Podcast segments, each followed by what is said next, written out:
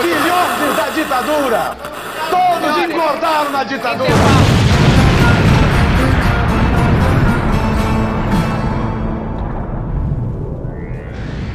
Você sintonizou na Rádio Metamorfose, o seu programa semanal do que aconteceu de mais marcante no país, né? No, nesse Brasil distópico que a gente está vivendo. Eu sou o camarada Hidalgo, o seu locutor semanal, e estou aqui com Júlia Guiar, a nossa jornalista política. Olá, queridos, estamos aqui para mais um programa especial e vamos que vamos, né? Também estou aqui com Marcos Vinícius Beck, o nosso jornalista cultural. Olá, meu povo, tudo bueno com vocês? É, acho que Hidalgo, Júlia, não temos outra frase mais importante ou apropriada para falar do que aquela do samba do Ataúfo Alves, né? A maldade dessa gente, uma arte, né? Uma obra de arte. No caso, a maldade do governo Bolsonaro. Perfeito. E essa semana a gente vai conversar sobre o que, que rolou com essa tal lista do Paulo Guedes, que acabou despertando sentimentos né, e lembranças de épocas muito sombrias do país. É, é lista, uma lista que lembrou muito também lista feita pelos nazistas né, na SS. É, e é uma lista bem variada, ela vai de Vera Magalhães até Jones Manuel. Então você vê que para eles, para você ser contra o governo, não importa se você é comunista ou liberal, desde se você não for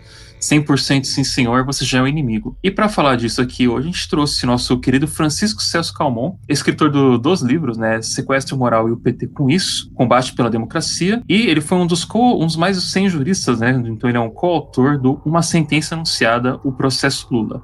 Além de ser advogado, militante, que lutou contra a ditadura militar no Brasil, fez parte dos grupos Comando de Libertação Nacional e Vanguarda Armada Revolucionária Palmares. Dá um oi aí pra gente aí, Chico. Muito obrigado por participar conosco. E obrigado a vocês também. É uma satisfação estar junto com jornalistas e lutadores da causa democrática. A gente faz o que pode, Chico. Com ainda mais preso em casa na pandemia, o que a gente está podendo fazer é esse nosso trabalho né, de divulgação e dando esse espaço para a gente poder discutir esses assuntos. Então, bora para a pauta, que acho que a gente tem muito o que falar hoje, porque o assunto rende bastante. Bora lá. Mais rapidinho aqui, antes da gente entrar no programa de hoje, eu quero convidar vocês a conhecer a nossa página na Benfeitoria, que vai estar linkado no post. Lá você pode dar uma olhada como a gente está fazendo para poder agariar fundos para manter o jornal funcionando. Então, se você quiser ajudar o JM e o nosso podcast Rádio Metamorfose, dá um clique no link e dá uma olhada lá nas doações que podem ser feitas mensalmente para o jornal. Elas vão de 10 reais ao mês até 100 reais. E é, com isso vocês conseguem manter o jornal aqui funcionando. Então, dá uma olhadinha no link e de volta para o programa.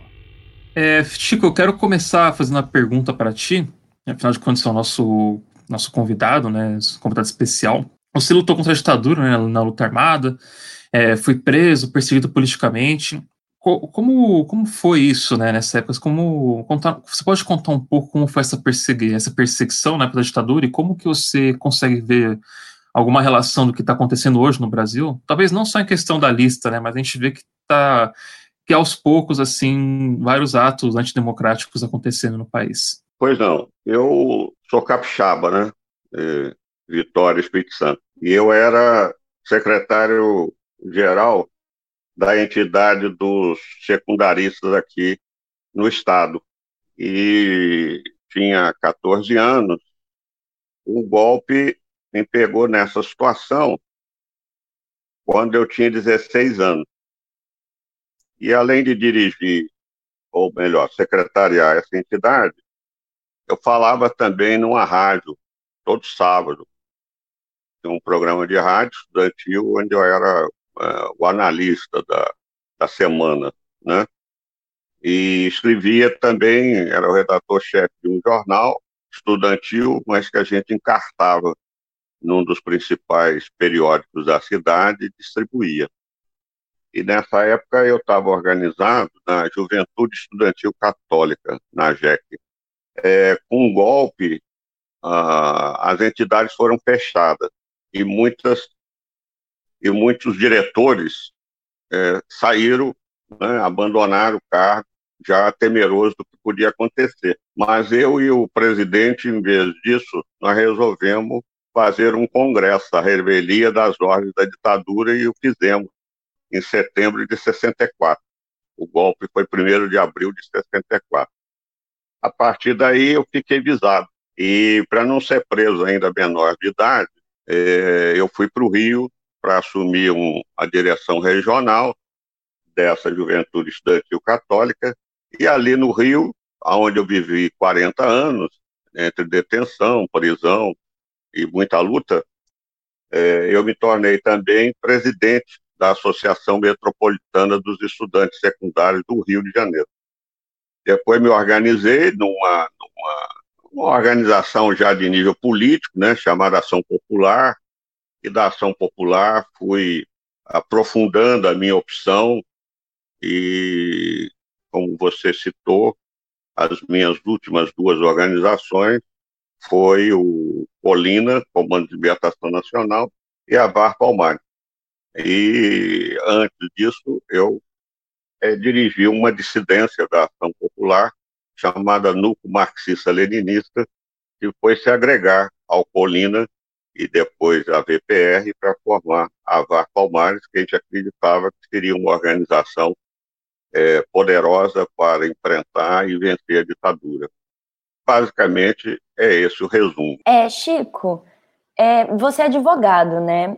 É, eu queria que você falasse um pouco sobre como que se deu esse processo de perseguição política naquela época, os primeiros passos assim que você consegue lembrar. Só que como que isso aconteceu de forma legal, né? Porque a gente já tinha um, um uma instituição né, da justiça consolidada, de certa forma, no Brasil, e é, para mim é muito curioso e pouco divulgado, assim, pouco discutido, como que essa perseguição começou a ser feita de forma é, legalizada, né, apesar de muitas das vezes serem ilegais, mas como que isso era feito naquela época? Como que acontecia? Eram, era comum ter listas? Uma coisa que a gente sempre ouve é, são aquelas listas de presença que, as, que os sensores acabavam pegando e descobrindo, cadernos, qualquer nome que tivesse anotado e tivesse ligado a, a várias instituições acabava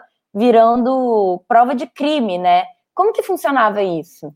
É, no, quando há um golpe de Estado, a primeira vítima é o direito, né? Ou seja, a Constituição, o devido processo legal, e isso foi sendo alterado é, através dos atos institucionais. Uh, no início havia uma promessa do primeiro ditador, foi o Castelo Branco, de realizar eleições, e não realizou e foi se transformando num, num ditador e sendo sucedido por outros ditadores. Né? É, durante um período ainda havia uma fachada né, de um verniz, é, aparentemente, de de legalidade, mas era uma legalidade promovida por eles próprios, já que tinham mudado a Constituição, já que tinha é, instituído vários atos institucionais, sendo aquele o AI-5 né, de 1968, 13 de dezembro de 1968, que foi quando a ditadura radicalizou de vez, né, transformou numa, numa ditadura absolutamente escancarada. Né. É, eu diria que desde o início eles faziam o que queriam. Agora, logo no, no, no início, talvez os primeiros seis meses, um ano, é, havia uma luta intestina entre eles, né? A, os militares que eram mais radicalizados né? e os que eram menos radicalizados, né? mas todos golpistas, todos ditadores, né? E essa luta vai prosseguir até, até o final. Né? Até o final vai, vai acontecer isso. Uh, todo, você fez uma comparação, a gente hoje não vive numa ditadura né, aberta, mas a gente vive num estado policial, né, que é mantido por milícias, que é mantido pelas Forças Armadas, né, pelas polícias, seja a Polícia Federal, né, pela PM. Né, uh, tanto que a gente respondia a inquérito não na, na, na justiça comum, mas sim na justiça militar, né? que, em princípio, só numa ditadura você tem que responder a ela, né? porque num, não, não termos de democracia, você teria que responder por qualquer crime à justiça comum. Né? Mas, como estávamos num, numa ditadura, que eles chamam de regime democrático, ou seja, então a gente já sabe que regime democrático, que, perdão, regime militar significa ditadura. Toda vez que algum militar falar que era um regime militar, você diz sinônimo ditadura. Não sei se eu esclareci o que você pediu. Sim, sim. É, Francisco, eu, é, é, na verdade, é recorrente, desde 2018, é, a gente sabe que o Paulo Guedes ele é um, um, um, sujeito que se faz de desentendido, às vezes até meio de sonso, com o ímpeto autoritário do governo Bolsonaro. É, foi assim é, quando ele morou no Chile, né? Ele tem um perfil da, é, publicado na revista Piauí, em 2018, de autoria da jornalista Malu Gaspar, que ela fala, é, aborda essa questão em torno do Paulo Guedes, né, que ele se faz de, de sonsa, já que não tinha ditador no Chile, aí ele mudou de ideia quando invadiram a casa dele. É, e aí ele saiu do país e tudo. Só que, bom, é, a gente vê dinheiro público sendo usado por, para fins é, que têm requintes autoritários, né? Porque é uma lista que tem ali é, nomes, como Hidalgo falou na abertura do programa, desde a Vera Magalhães até o, o, o, o Jonas, por exemplo, que não é jornalista, mas, mas tem uma certa importância é, no debate público. Eu queria que você comentasse como que você vê essa essa perseguição deflagrada pelo governo Bolsonaro é, é, é aos jornalistas e à imprensa? O Bolsonaro e os seus adeptos já tripudiaram, já ofenderam, já humilharam os jornalistas, né? Ah, eu acho que ainda a imprensa carece de uma reação a, a esse capitão nazi-fascista, né?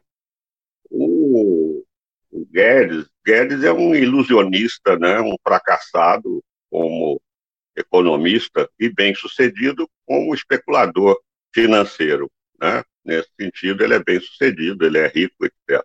Ele, ele procura, através de uma verborragia, é, enganar incautos, e dentro dos incautos, eu diria que o próprio governo, às vezes, outros, outros é, partidos do governo são enrolados pela verborragia dele.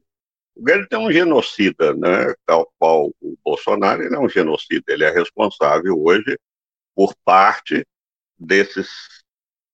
Vai caminhar para 180 mil né, de óbitos, é, ele é, ele é responsável por parte disso aí, porque à medida que priorizou a economia, ele também desprivilegiou deixou de sustentar a coisa que é mais importante, que é a vida. Né? Aliás, sem vida não há economia. Né? E nós estamos, além desses óbitos, estamos caminhando aí para se você juntar desempregados, é, desalentados e subocupados, está chegando no, nos 30 milhões de brasileiros. Né? É, fora o que fizeram com, fazem com os quilombolas, com os indígenas. Agora, veja, é, desde, desde o do início da ditadura, que a delação se instaura. E no Estado policial também a delação se instaura. Né? Aliás, aqui se instaurou, se instaurou já com a questão do, das delações premiadas, né? Coisa horrorosa, né? Você premiar um delator, né? Um delator que negocia o, o patrimônio é, roubado, né, através da corrupção e da parte, né, para a justiça, entre aspas, e fica com a outra parte. Na ditadura, é, as listas também ocorreram e ocorreram muito cedo, até dentro da, dos colégios, das universidades. Tinha sempre alguém, às vezes profissionalizado, a maioria das vezes, mas às vezes apenas é, um, um, estudante, né, um X9, que apontava aquelas lideranças dentro dos colégios, dentro das universidades, e essas lideranças eram perseguidas. Né? Isso aconteceu também com jornalistas. Né? Durante muito tempo, como a, a imprensa na época teve papel fundamental na, no fomento e na instauração do golpe e da manutenção da ditadura, é, durante um período, alguns, alguns periódicos, né, uma, umas TVs não, não chegavam a ser censurados. Mas à medida que a ditadura radicalizava, depois aconteceu dos próprios da própria imprensa ser censurada, né? Não só tendo que mandar o material no início para para censura da ditadura, como muitas vezes eles colocavam um ou mais censores dentro dos jornais. Né? A mesma coisa na área de cultura, uh, na área de teatro, na área de, de, de, é, de teatro, né? de cinema, tudo isso, de música, né? veio acontecer. É, então faz parte, vamos dizer, do, do instrumental de, de uma ditadura ou de um Estado policial é fomentar a delação e instaurar a delação. Não sei se vocês lembram daquela reunião que o, de todo o ministério, né, onde o Bolsonaro reclamava que não tinha informação, que ele precisava ter informação, né? E, e disse que ele estava montando um sistema de, de informação. Então, de fato, além do sistema institucional, de informação, e aí passa por delação, censura, etc., eles têm também um sistema particular, que passa pelas polícias, pelas milícias e, e adeptos do bolsonarismo, né? porque ele fomenta esse tipo de coisa, ele fomenta a delação, ele fomenta a intriga, ele fomenta o ódio. Né? Ô Chico, uma coisa que você falou e que me preocupa muito é, por exemplo, aquela lista que saiu no começo do ano, primeiro semestre ali, é, em que um deputado, é, o deputado Douglas, do PSL de São Paulo, se eu não estou enganada. É, é Douglas pediu, Garcia. Douglas Garcia, é, do PSL, né, de São Paulo, ele pediu para os seus seguidores e para a sua rede, né, de, de seguidores em várias redes sociais, é, mandarem para ele pessoas que se identificam como antifascista ou que são militantes antifascistas e tudo mais. E é uma lista imensa, de mais de 100 páginas, com um monte de gente é, aleatória até, algumas pessoas, é, com nome, algumas com telefone, endereço, CEP, é, algumas com foto, enfim, uma lista super complexa. E uma coisa que é, você disse sobre a delação e algo que eu fico muito preocupada, e eu bato muito nessa tecla, porque eu ainda acho que isso vai dar muita merda, é a Agência Nacional, a Agência Nacional de Proteção de Dados, que foi criada pelo Temer e sancionada pelo Bolsonaro. É, o Bolsonaro fez a brilhante jogada de colocar essa agência de fiscalização de dados, né, da internet, como um apêndice da presidência. Então, ele nomeou militares e pessoas da, do empresariado de proteção de dados, de armazenamento de dados na internet, para poder comandar essa agência que deveria fiscalizar se essa nova lei geral de proteção de dados está sendo cumprida ou não.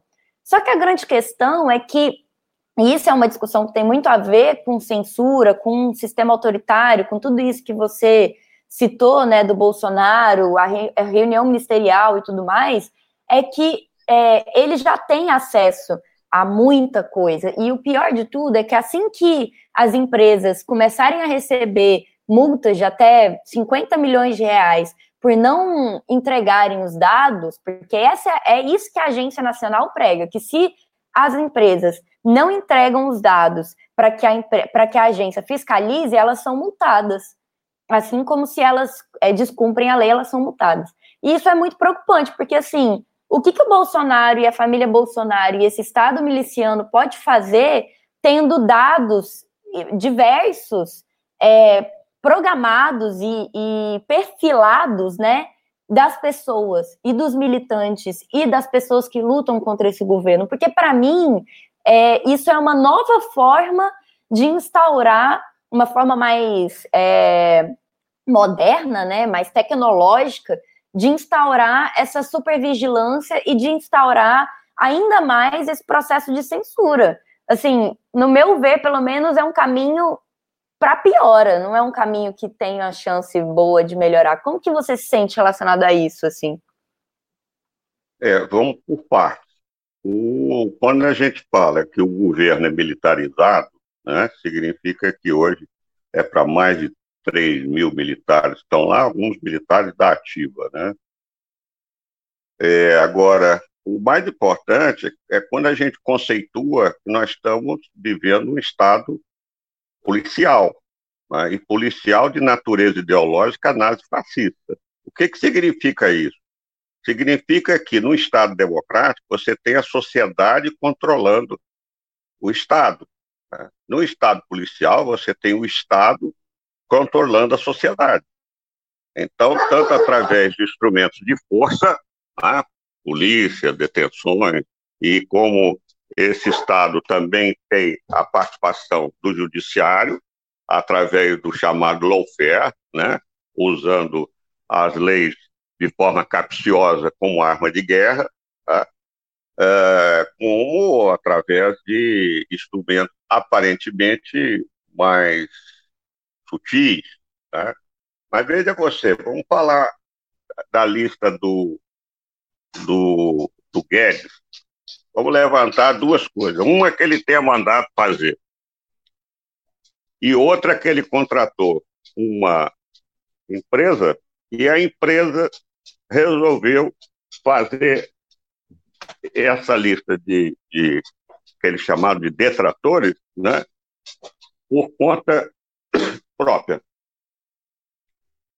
Se ele fez isso, ele está, obviamente, transgredindo em delito, né? ferindo a Constituição, etc. Agora, se ele não fez, significa exatamente o fomento que faz um Estado policial, que é de incentivo à delação, que é de incentivo a esse ódio, que é colocar uns brasileiros contra outros nessa atitude é, baixa, né? Atitude bem baixa, que é a delação. Né? Ah, quase todo mundo que passou desde o colégio primário, né, o início fundamental, como chama agora, sabe que Ninguém gostava de coleguinha dedo duro, né? ninguém gosta de dedo duro. Né? Dedo duro é um comportamento anti-valor, né? valor democrático, anti-valor de dignidade. Né?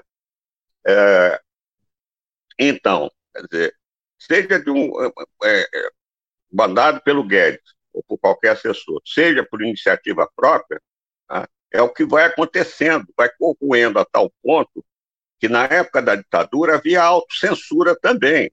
Né? Os jornalistas já começavam a se autocensurar, né? porque já raciocinava sobre o parâmetro da censura oficial. Fomos seguindo em termos de lista, em 1969, 79, né, houve greve de dois estaleiros, Cavagima e, e Caneco. Né? E essa greve foi muito importante, né, porque é uma greve ainda em plena ditadura, e eles fizeram uma lista dos operários que foram demitidos e que nenhuma empresa poderia contratar. Nenhuma empresa poderia contratar, nem pública nem privada. É? Eu, felizmente, participei, na época eu era ah, gerente de uma, de uma empresa e contratei dois dessa lista. Né? Acolhemos dois técnicos operários dessa lista que eram perseguidos. Né? Vou dar mais um exemplo pessoal para vocês verem a, a que ponto chega um, uma ditadura nessa linha mesmo de censura, de delação. Né? Eu estava prisioneiro numa solitária é, da pé da Vila Militar, no Rio de Janeiro, que era uma extensão do doicode da Barão de Mesquita, e os meus parentes, especialmente a minha mãe, pediam a um, a um, a um primo, primo irmão meu, sobrinho dela, para que fosse me visitar, né? já que ele estava ali próximo, estava na cavalaria e, e, era próximo à PE. Né? E ele foi lá, e em vez de ser um gesto de solidariedade, ele, pelo contrário, né? começou a, a, a, me ofender né? e a incentivar os colegas a continuarem a me torturar, dizendo que eu era conhecido como rebelde, que lá era, era, era na porrada mesmo, que era a lei do cão, né? é, enfim, tentando me intimidar em vez de ser uma solidariedade. Né? E eu ali, é, nu, numa, numa, numa solitária, né? a única coisa que eu pude ainda né, falar, pois você não veio me ajudar, então, por favor, não fique falando mais nada.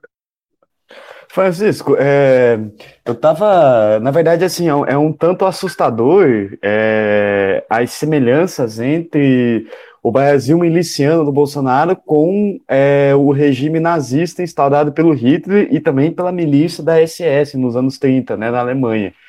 É, tanto lá como cá houve perseguições contra artistas, jornais fechados, é, pessoas que foram perseguidas, as principais mentes brilhantes é, da, da, da, daquele contexto ali, os principais artistas, eles foram é, tiveram suas obras queimadas num episódio triste chamado da Grande Queima de, de Livros, que aconteceu em Berlim em 33.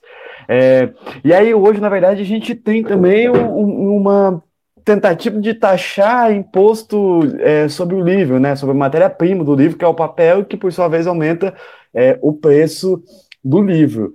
É, a gente e, e, esse cenário, assim, eu, eu, não sei como que o senhor vê isso, mas eu tenho a impressão que é, pouca gente fala disso como de fato deve ser falado, ou como de fato é preocupante esse contexto. Como que o senhor vê toda é, é, essa semelhança entre esses dois, essas duas sociedades, assim, quer dizer, é, a história estaria se repetindo de novo como uma farsa, como disse o Marx? É, aliás, não me chama de senhor, não. Como somos companheiros de luta, somos... Me desculpa. Beleza, é, companheiro. Isso. Eu, eu tenho uma, uma, uma, uma desconfiança, né? É, não posso provar, de que o gabinete do ódio lá, a família Bolsonaro, eles se inspiram né, no nazismo. Eles se inspiram. Acho que eles leem as coisas. Eles ah, com certeza. Inclusive é. Goebbels, né, sendo plagiado no Ministério da Cultura no começo do ano. Isso mesmo, pois é, bem é, lembrado, então, amigo. É, eu acho que é a inspiração dele. Né? E eles devem, devem é, inclusive porque eles não têm inteligência suficiente, eles devem estar ali né, repetindo as coisas. Né? E a sociedade institucional foi aceitando tudo. Quando ele diz que um, um, um cabo e um jipe fecha o STF, teria que ser preso imediatamente. Né? Isso é uma ameaça a uma instituição, a, a um dos poderes da, da República. Né? É, portanto, é, eu acho que não está longe deles chegarem até começar a censurar livros. Né? Não sei se já começaram a censurar livros, né? não sei se já começaram a censurar filmes, mas provavelmente vai dar um recuo em algumas coisas, não na parte de destruir a nossa economia, alienar o patrimônio nacional, porque ainda estão tentando né, fazer com que, primeiro lugar, ele seja reeleito para aí sim nesses outros quatro anos, ao projeto autoritário dele, autoritário, vir a se é, ter implementado. Tá? Eu acho que ele sentiu gosto de políticas é, compensatórias né, e assistencialistas, como essa do, das migalhas que eles deram, primeiro 600, depois 300, né? e sentiu a popularidade, né? e está nesse jogo de hora é, radicaliza um pouco, hora faz uma conciliada, né? Geralmente não dura muito, porque ele e o seu pessoal são personalidades vocacionadas para, a, para o genocídio, para a brutalidade, para o crime, né? E com, com a ajuda de, das togas deformadas, nós temos também as togas fascistas, né? Ah, de maneira que eu acho que há, sim, uma, uma semelhança, mas ainda estamos longe de alguma, é, de alguma ditadura tão explícita e tão violenta que foi a ditadura de 64 até é, 1900, 1885 e depois a Constituição em 88. Só para vocês terem uma ideia, eu fui monitorado de 1965 até 1987. Isso com documento oficial, obtido através do Arbes Data, tá? documento oficial. Eu sei que eles continuaram a ter meu nome enquanto, enquanto existiu o SNI, eles continuaram a me monitorar e, evidentemente, a prejudicar. Né? Na época, a gente, mesmo depois da prisão, eu resolvi não ir para o exílio, resolvi ficar aqui, continuar combatendo a ditadura, não mais de forma armada, mas através de outros meios. É, e, e, e, eles impediam, por exemplo, de trabalhar. Né? Eu fui demitido de seis empregos. E o, o, paradoxo é que, às vezes, um mês eu era promovido tecnicamente né, para um cargo acima, salário melhor, e daqui a pouco, sem mais, sem menos, estava sendo demitido. E depois a gente vinha saber, né, com esses documentos todos, que era tudo mão é, repressora da ditadura. É, o curioso é que isso também já está acontecendo em certo nível, né? Essa semana a gente viu alguns colunistas do Estadão sendo demitidos por é, sem motivo aparente algum, depois de ter falado da lista dos detratores e jornalistas sendo censurados. Muita coisa anda acontecendo e assim, uma coisa que eu acho interessante da gente é, refletir é que a ditadura militar não, não aconteceu da noite para o dia assim como o Bolsonaro não surgiu da noite para o dia, né? Assim como é, a ditadura militar demorou um certo tempo para se radicalizar ainda mais na sua pressão, o governo Bolsonaro também está encaminhando nesses passos, né? Com certo espaço de tempo e meses em certas ações.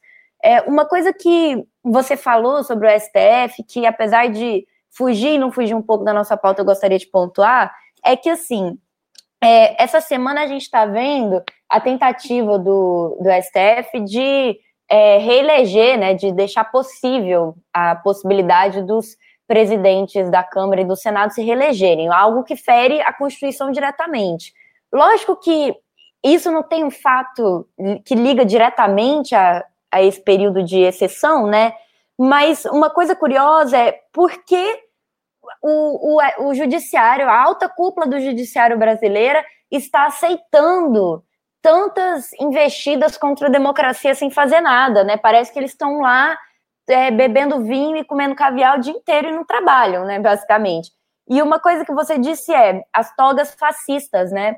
É, o Bolsonaro ele ainda vai poder indicar mais algumas outras pessoas se ele conseguir concluir o mandato de quatro anos dele para o STF. E particularmente isso me preocupa muito, assim, porque isso pode dar uma virada ainda maior para essa repressão e para essa é, piora, né, da, do governo autoritário que ele tem. Como que você vê essa perspectiva? Assim, você acha que o governo Bolsonaro ainda tem é, ferramenta suficiente para fazer com que essa perseguição, essa censura, esse autoritarismo todo piore ainda mais do que já está?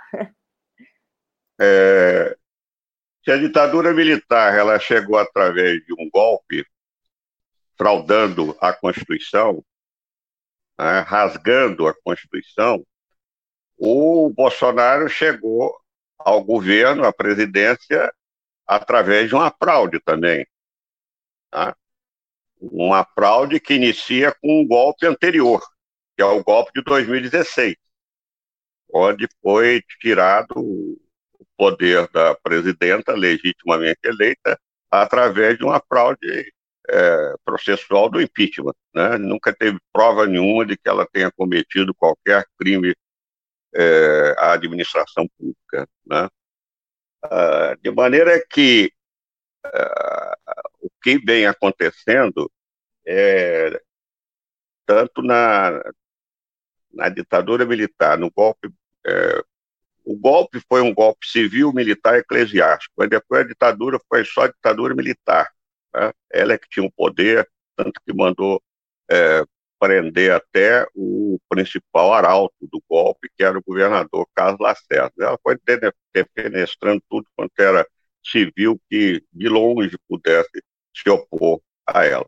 Nós estamos vendo algumas coisas muito semelhantes nesse sentido. Né? O judiciário ele é um poder do Estado burguês, né? do Estado dominado pela classe dominante. Então, não tem novidade nisso aí, pelo contrário. A história dele mostra compromisso, comprometimento, melhor dizendo, com o golpe de 64, né? É, o STF que colocou ainda quando o presidente João Goulart estava dentro do Brasil, né, deu o parlamento deu como vago a presidência e colocaram no seu lugar o presidente da Câmara, né, e o STF referendou, oficializou. Né? Então, o, o judiciário não é de se espantar que esteja sempre ao lado da classe dominante. Agora, tem um verniz, procura é, seguir, tá, enquanto pode, a Constituição e as leis do país. Né? Quando não pode, ou o parlamento altera, quando o parlamento é conservador, né? ou eles dão outro tipo de interpretação. Né? E é o que vem acontecendo desde a Lava Jato, mais escancaradamente, que é o que a gente chama de lawfare, né? que é o uso do arsenal né? da, da, da, das leis do, do judiciário como arma de guerra a um inimigo interno, um inimigo que eles é que elegem do ponto de vista ideológico. O que cabe começar a perguntar o que, que vem acontecendo é que não há resistência. Né? Não houve, uh, em 64, o governo não resistiu. Né? João Goulart preferiu é, o exílio à guisa de que não queria promover a guerra civil. Né? É, pior do que a guerra civil foi a guerra contra nós, né?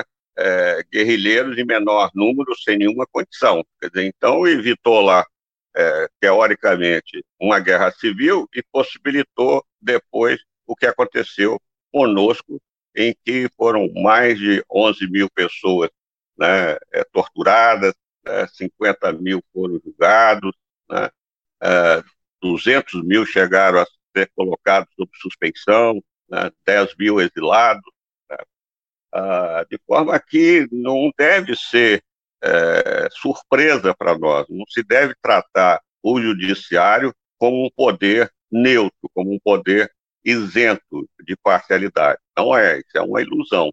Tá? Nós temos é que começar a perguntar por que, que não houve resistência ao golpe de 2016 como deveria. Tá? Quando prenderam o presidente Lula, prenderam ilegalmente, né, antes até tentaram sequestrá-lo lá no, na, na, PF do aeroporto lá de, de São Paulo, né, é, por que, também não houve resistência? O que parece é que ah, as forças democráticas e aí institucionais da sociedade não se preparam para resistir, né?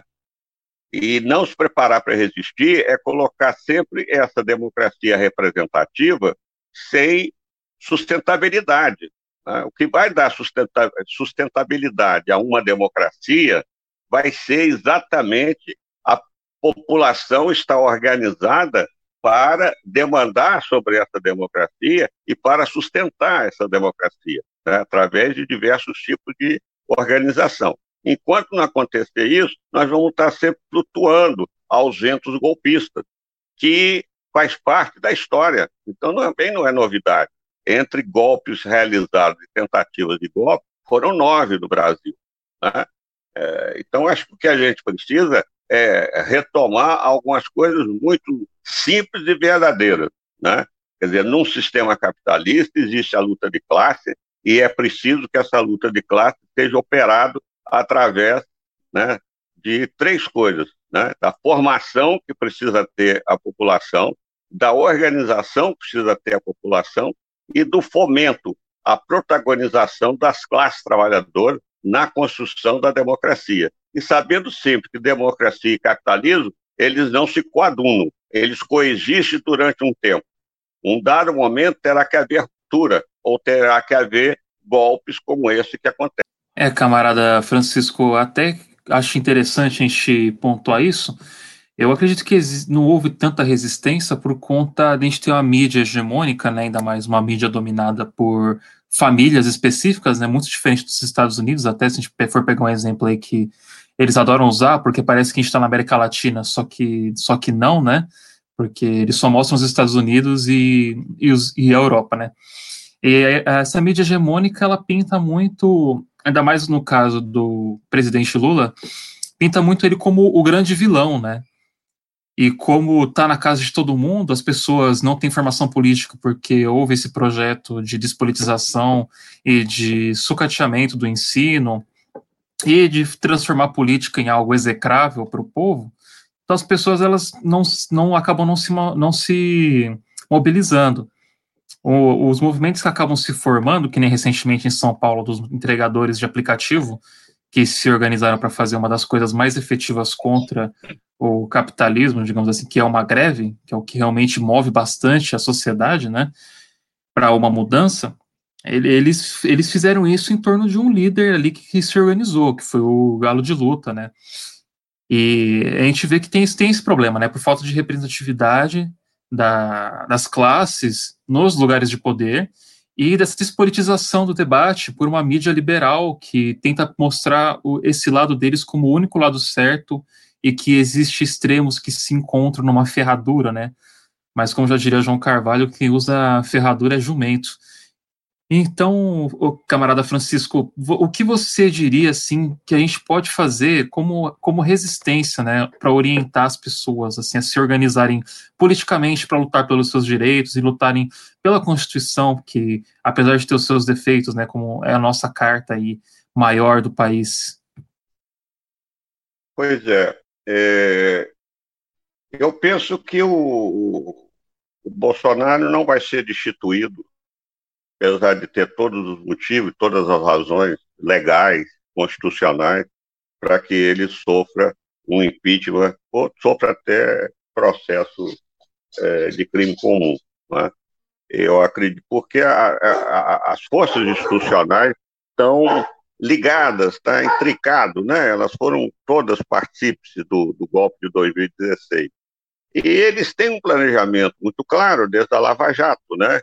Quer dizer, pegar o principal líder popular, foi o que eles fizeram, pegar o partido de esquerda é, maior que tem, que é o que eles vêm fazendo, né, fazendo com, com, com, muita, muita presteza, né, infelizmente, com muita presteza. Né. Agora, o que, que a gente tem que fazer? Eu acho que existe um, processo de médio e longo prazo que foi esquecido e que não pode ser esquecido, né? Eu costumo é, usar a sigla, né? FOP, né? É, formação, organização e protagonização das classes trabalhadoras. Isso tem que voltar, né? voltar para politizar a sociedade. Isso não foi feito durante os chamados governos populares, da, do, Lula e do, da Dilma. Isso não foi feito. Deveria ter sido feito. Né? Deveria ter sido através de rádio, através de todos os meios de comunicação, promover essa formação né? é, inclusive na educação, que todos nós sabemos que a educação liberta. Né? Na ditadura, a primeira coisa que eles fizeram com um ano da ditadura militar foi eliminar. É, a gente estudava filosofia, estudava sociologia, eles eliminaram essas matérias e, colocaram lá é, moral e cívica, e com um ensino totalmente uh, deformado da realidade da, da história. Então, acho que esse é um processo que tem que ser retomado, né? e que a gente tem que entender que ele é perene, ele não para, ele não para. Seja qual for o governo popular, seja qual for a ruptura que se faça, esse processo é permanente, que as contradições vão sempre existir no, no seio de uma sociedade. Né? A, a, outra é a questão de curto prazo. Né? A questão de curto prazo eu acho que é incentivar né, que haja uma ocupação. Tá? Nós temos que voltar a pensar em ocupação é, de universidade, das escolas, das instituições, tá? das fábricas, do comércio, é, não no sentido que vai ocupar e vai ocupar para sempre, mas no sentido de tática, né? de tática que a gente pode dizer de guerrilhas democráticas. Né? Você ocupa, desocupa, mas tem forma do, da classe dominante, do poder dominante, sentirem, sentirem a participação do povo. Uh, te perguntar o que, que o governo poderia ter feito, esses governos populares não fizeram, uma delas foi essa, a questão da democratização dos meios de comunicação. Né? Outra coisa foi deixar de utilizar esses mesmos instrumentos para a politização da sociedade. né? E a própria educação, né? Que passou a ter sociologia, filosofia, mas não foi tanto é, enraizada e tanto fruto de um planejamento claro. Porque quando se pergunta o, o que, que vai acontecer, o que, que a gente deve fazer né, quando a gente está no governo, podendo então promover esses meios democráticos de formação, de organização, etc. É olhar se está havendo empoderamento popular. Uma democracia significa isso. A sociedade ter cada vez mais poder para controlar o Estado, para controlar o governo. Né? Não sei se respondi o que você perguntou. Não, respondeu perfeitamente. Eu até queria até fazer um comentário que eu acho que é muito pertinente para o que a gente está tendo aqui, até para a gente já está chegando ao final do programa de hoje, né? Não queremos tomar muito tempo do camarada Francisco. Ah, muito feliz de termos recebido ele hoje no programa. Mas até voltar para esse comentário da mídia hegemônica que ocorreu o maior maior greve da história da humanidade recente e não foi noticiado da devida forma, que foi a greve dos trabalhadores e trabalhadores rurais camponeses né, na Índia, organizada pelos sindicatos, pelos comunistas, pela, pela esquerda, onde mais de 200 milhões de trabalhadores pararam contra a, as medidas neoliberais do governo do Modi, né?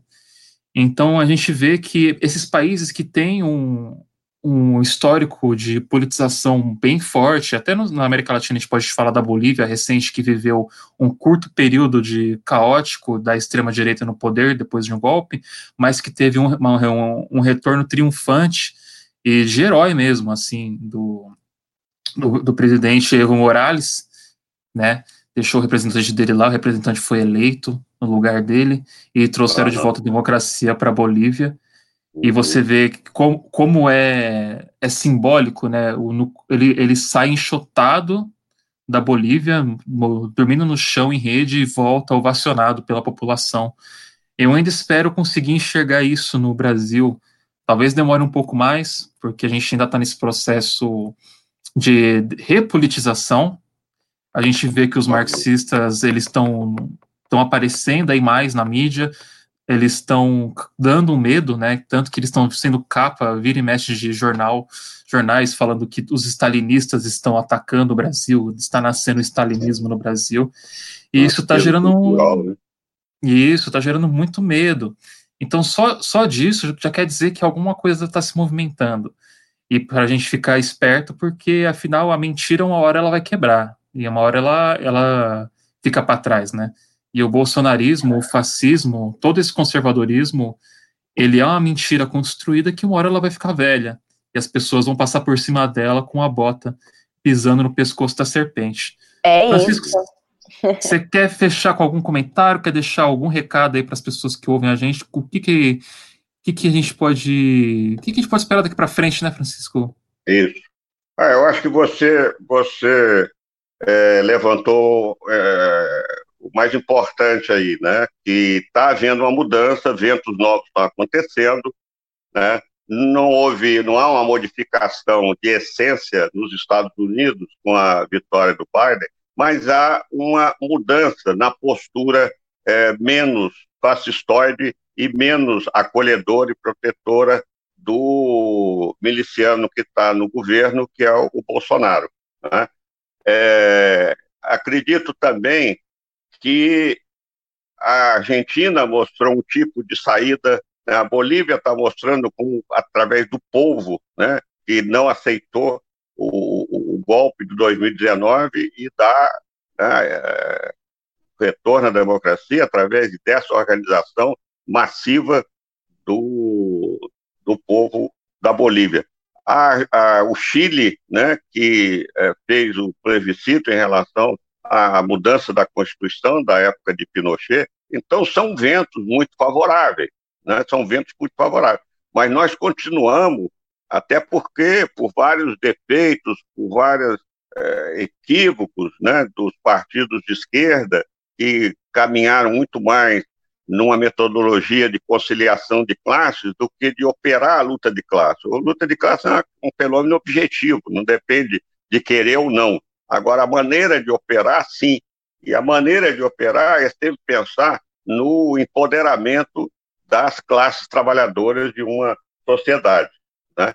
Uh, eu acredito que uh, as coisas tendem a melhorar. Né? Nós tivemos eleições agora, as eleições mostram pelo menos uma coisa: as forças democráticas de esquerda não estão mortas, estão vivas e vão se recuperar muito mais ainda.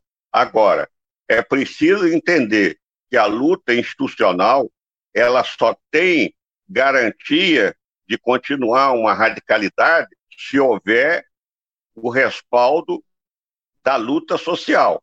Né?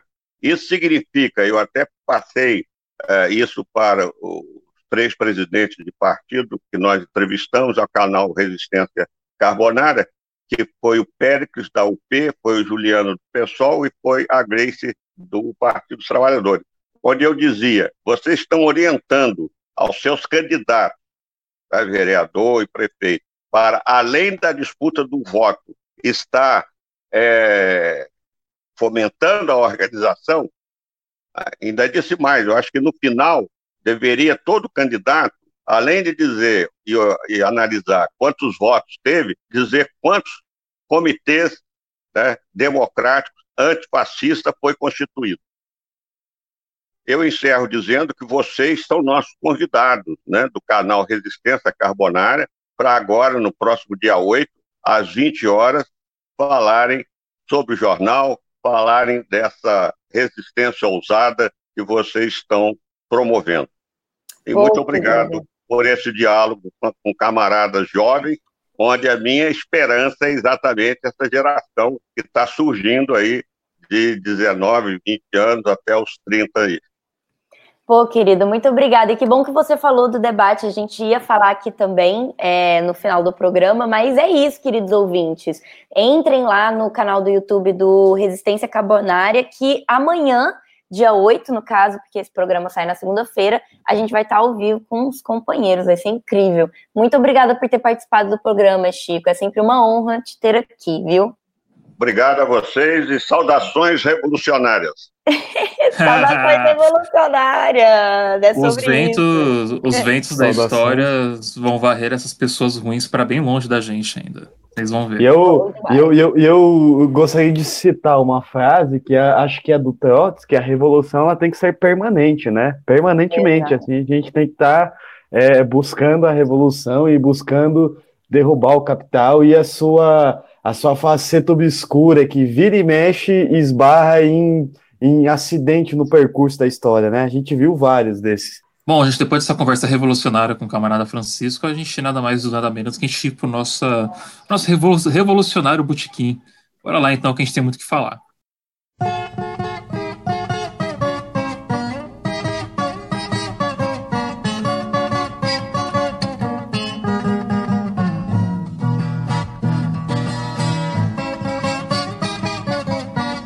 Cara, eu quero começar esse botequim falando com a Ju, Ju, fala o que, que saiu seu essa semana no jornal. Gato difícil. Oi. Ah, o Beck. Peraí que o Beck tá brigando com o gato dele. Mas que gato difícil, velho. Meu Deus do céu. Tá. Ok, vamos lá, gente. Essa semana, eu e a Laís, minha socióloga, cientista política favorita, escrevemos um texto sobre os protestos em Paris. Liberdade de imprensa. Existe em Paris? É importante vocês lerem essa matéria, porque a galera lá tá tentando proibir as pessoas de filmarem policiais em ação. Então, se isso for transportado para o Brasil do Bolsonaro, a gente se fudeu. Então, assim, vamos ficar de olhos abertos. É, para além disso, saiu também essa semana uma matéria de um caso de racismo que aconteceu na livraria Leitura, em João Pessoa, que essa eu escrevi sozinha, entrevistei as vítimas, o advogado, entramos em contato com a assessoria de imprensa do shopping e da loja, e assim, é um caso mais absurdo do que o outro. Então, vidas negras importam, essa é uma matéria super importante, é um caso que está acontecendo agora, então vocês precisam dar atenção a isso, tá? Todas as redes da das, das meninas que, que sofreram esse, esse, com esse crime estão lá na matéria, então é importante acompanhar. E é isso. Perfeito, Ju. Ainda mais com tudo que está acontecendo, né, recente. Agora, para o nosso escriba do jornal, Marcos Vinícius Beck, o que, que temos seu essa semana? Um, um escriba é, em, em estado de preguiça essa semana, né? Mas a preguiça é um direito humano, inclusive louvável. Nessa semana, é, camarada Hidalgo, eu, eu escrevi uma matéria só que foi é uma matéria, o que ler, né? Nossa coluna o que ler, que sai toda quinta-feira com dicas de literatura, que é um livro de um poeta goiano, daqui de Goiânia, é, em que ele faz parte é, no livro, o livro chama Rifle, e, na verdade, é um rifle mesmo, assim, é uma mira apontada, é, mas uma mira poética, digamos assim, para o cotidiano, questões do cotidiano. E aí, assim, é uma. Esse livro tem uma alma, é, uma alma. É, que define a poesia moderna, é, como disse o Walter Benjamin, né? que inclusive o Walter Benjamin foi, é, ele tomou um remédio num trem na Alemanha para não e, e, se matou é, tomou veneno, ingeriu veneno para não ser preso e torturado pela SS, né? Então, diante desse programa que a gente falou, fica a dica aí de quão é, bárbaro pode ser uma, uma ditadura, né? Pois bem, como eu ia dizendo, o livro ele é uma, uma poesia da cidade, da cidade mesmo, dos olhares, é, da emoção, do banal dentro desse cotidiano das metrópoles, né? É, o, o Rico Lopes, que é o autor do livro, é um, um escritor que é fã da literatura beat, principalmente o, é, o Ferlinghetti e o Allen Ginsberg, o Ferlinghetti que tinha, é, tem uma livraria, City Like Bucks, em São Francisco, é, onde é considerada a casa, o santuário beatnik. Então é interessante, assim, a literatura beat também traz essa questão da urbanidade, né, é, no centro do debate. Então eu, essa matéria é bem legal para quem curte literatura, assim, é, é, legal conhecer a cena nova, o que, que a galera está produzindo, é, o que a galera está escrevendo, o que a galera está pensando, assim, porque senão a gente também fica lendo só os mestres, é importante lê-los, mas a gente também tem que olhar o hoje, né? Então fica essa, essa dica do que ler, para você entrar lá no site, tá bem bacana o material. Não, perfeito, Beck. Eu escrevi uma matéria bem, bem rapidinha de um acontecimento aí com o Facebook, foi quando descobriram que na verdade o Facebook ele alterou o algoritmo dele para esconder assim matérias, artigos, posts de conteúdos mais progressistas de esquerda e impulsionar conteúdos de direita, extrema direita, segundo o Mark Zuckerberg, por serem os usuários mais ferrenhos da plataforma, né? Que eles tinham que privilegiar eles porque eles eram os que mais gastavam, digamos assim. Então, é uma matéria interessante para vocês verem como esses algoritmos acabam trabalhando, mais específico no caso do Facebook, que já mais de uma vez se mostrou ser um dos grandes males da humanidade hoje. Então vale a pena vocês darem uma olhada. Então é isso, deem os seus tchauz aí para eu poder encerrar o programa de hoje, por favor. Começando por você, Beck. Ô, meus caros, é... tchau, tchau. Muito obrigado pela companhia, pelo saco, né, de você ter chegado até aqui nos ouvindo. É isso, minha gente. É, reflitam sobre a máquina é, mortífera das ditaduras, do nazismo e da decrépita semelhança com o contexto brasileiro, né, com a sociedade brasileira hoje, cujo ano começou com um secretário que caiu por plagiar um discurso do Joseph Goebbels, figura horrenda é, do nazismo. Eu fico por aqui e é isso, meu povo. Um beijo no coração de vocês e alimentem, como diz a Laís, o ódio contra o capitalismo. Bem, meus queridos, é, eu gostaria de lembrá-los que o JM contra a censura será distribuído é, na semana que esse podcast está é, indo ao ar em algumas cidades. A gente está planejando como que a gente vai fazer isso, mas antes do Natal já chega em todos os lugares que foram inscritos. É, eu gostaria de dizer que o nosso jornal vai chegar em 16 estados, mais de 60 cidades, entre capitais e interior. E a gente está muito feliz, a gente vai disponibilizar todos os lugares e cidades coletivos que se inscreveram para vocês saberem aonde encontrar uma edição. Além de disponibilizar mais para frente ainda, vocês vão ficar sabendo nas nossas redes, é, o link para vocês baixarem no nosso site então é muito importante ficar atento com isso, porque, reforçando a fala do Beck, o nosso jornal vai trazer é, muitos esclarecimentos que ficaram jogados no ar em 2020 para que você reflita sobre o momento histórico que a gente está vivendo e que para 2021 você entrar lembrando que precisamos fazer corpo com a história. É, é, só assim que a gente muda o mundo, é só assim que a gente vive, é, muda a realidade que a gente vive, é fazendo corpo com agora, com os acontecimentos que atravessam a nossa vida, a nossa alma, o nosso espírito. Fiquem com muito axé, todos os orixás, as bichas, tudo. Um beijo dessa viada e até semana que vem, que essa gay aqui precisa trabalhar. Um beijo, amores. Bom, aqui é o camarada Hidalgo. E para encerrar, uma fala do revolucionário Lenin. Os capitalistas chamam liberdade a liberdade dos ricos de enriquecer e a dos operários para morrer de fome. Os capitalistas chamam liberdade de imprensa a compra dela pelos ricos, servindo-se da riqueza para fabricar e falsificar a opinião pública. Até a semana que vem.